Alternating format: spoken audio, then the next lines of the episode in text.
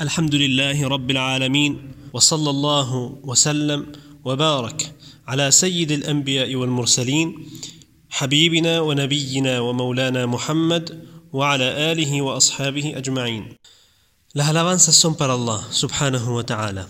Suyo es el reino y suya es la alabanza, y Él tiene poder sobre todas las cosas. Alhamdulillah. Assalamu alaikum wa rahmatullahi wa barakatuh. En el capítulo anterior mencionamos acerca de la emigración de un pequeño grupo de creyentes hacia, hacia Abisinia y cómo, por recomendación del mensajero de Allah, sallallahu alaihi wasallam, y al, haberle, al haberles informado que ahí había un rey muy justo, donde nadie era oprimido en sus tierras, migró este grupo hacia Abisinia para poder adorar a Allah subhanahu wa ta'ala en paz y tranquilidad.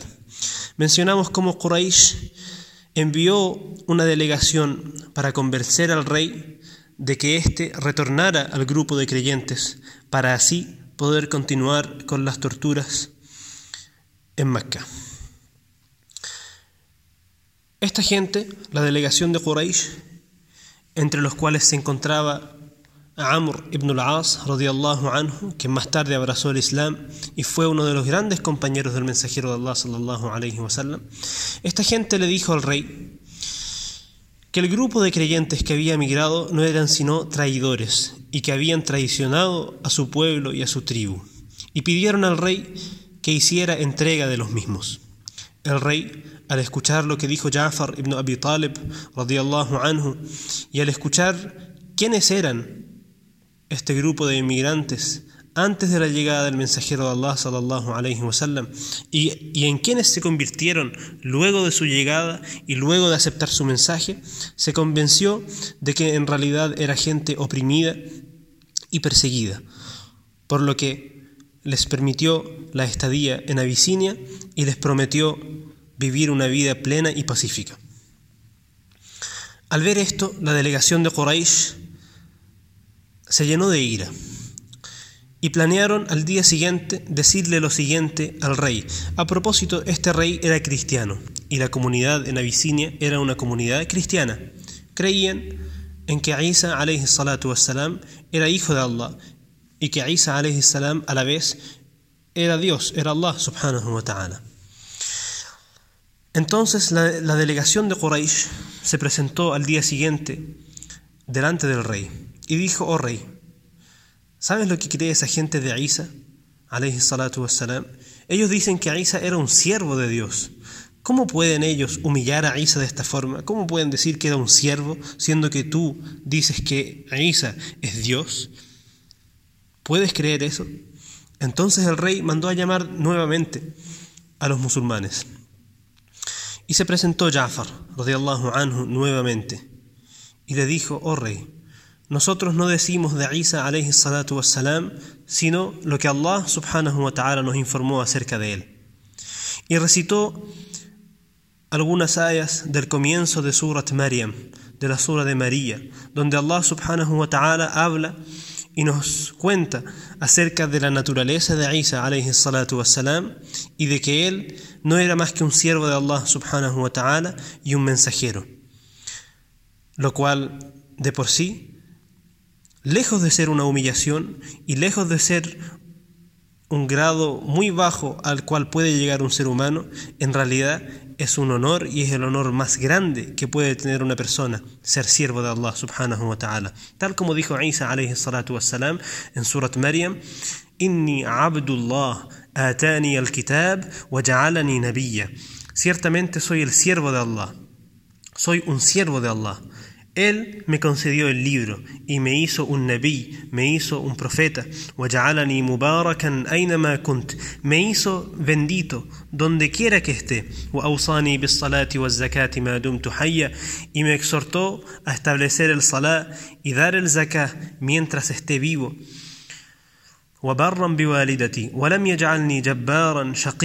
y me hizo benévolo con mi madre no me hizo un arrogante una persona cruel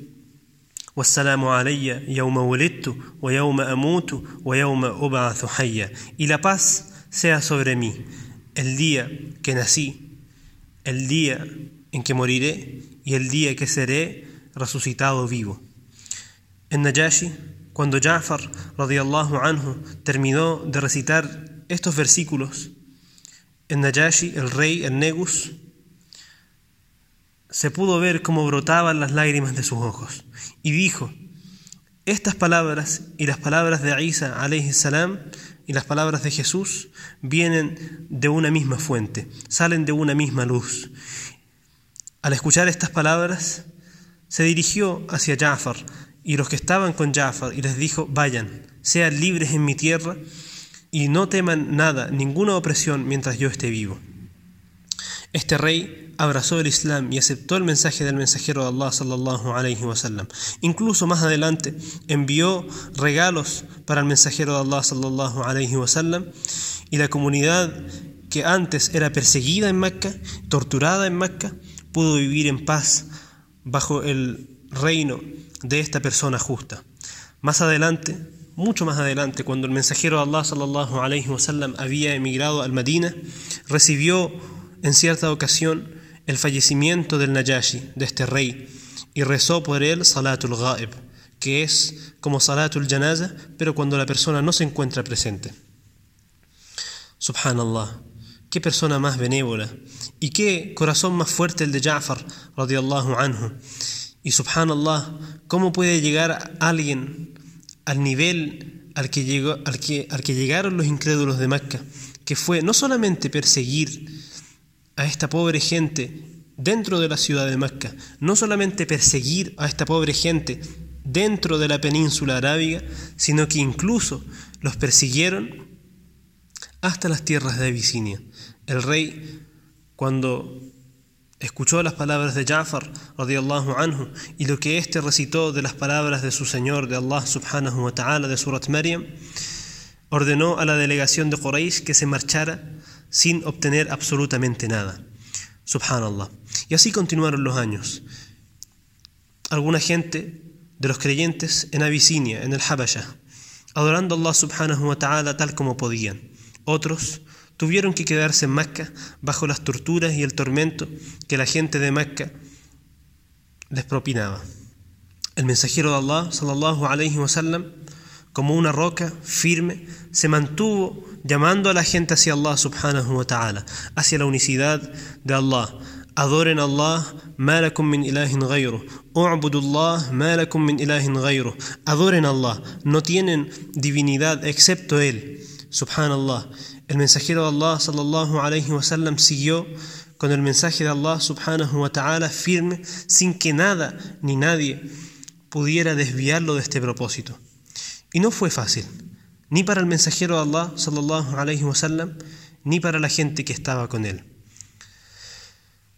Incluso el mensajero de Allah, sallallahu alayhi wasallam, en Mecca sufrió reproches, sufrió insultos, sufrió agresión física, como veremos más adelante, inshallah. Pero nada de esto permitió que el mensajero de Allah, sallallahu alayhi wasallam, se moviera ni siquiera un milímetro del camino que Allah subhanahu wa ta'ala trazó para él. Queridos hermanos, que este din, que esta palabra nos haya llegado hoy día con facilidad o con la facilidad aparente que vemos frente a nosotros, no significa en absoluto que haya sido fácil para los primeros. Fue muy difícil, pero ellos sabiendo el valor de esta kalima, sabiendo el valor del tawhid, de la unicidad de Allah subhanahu wa ta'ala, y sabiendo el valor del mensajero de Allah sallallahu alayhi wa sallam, supieron tener paciencia para que este din nos llegara tal y como Allah subhanahu wa ta'ala se, se, lo reveló al mensajero de Allah sallallahu alayhi wa sallam.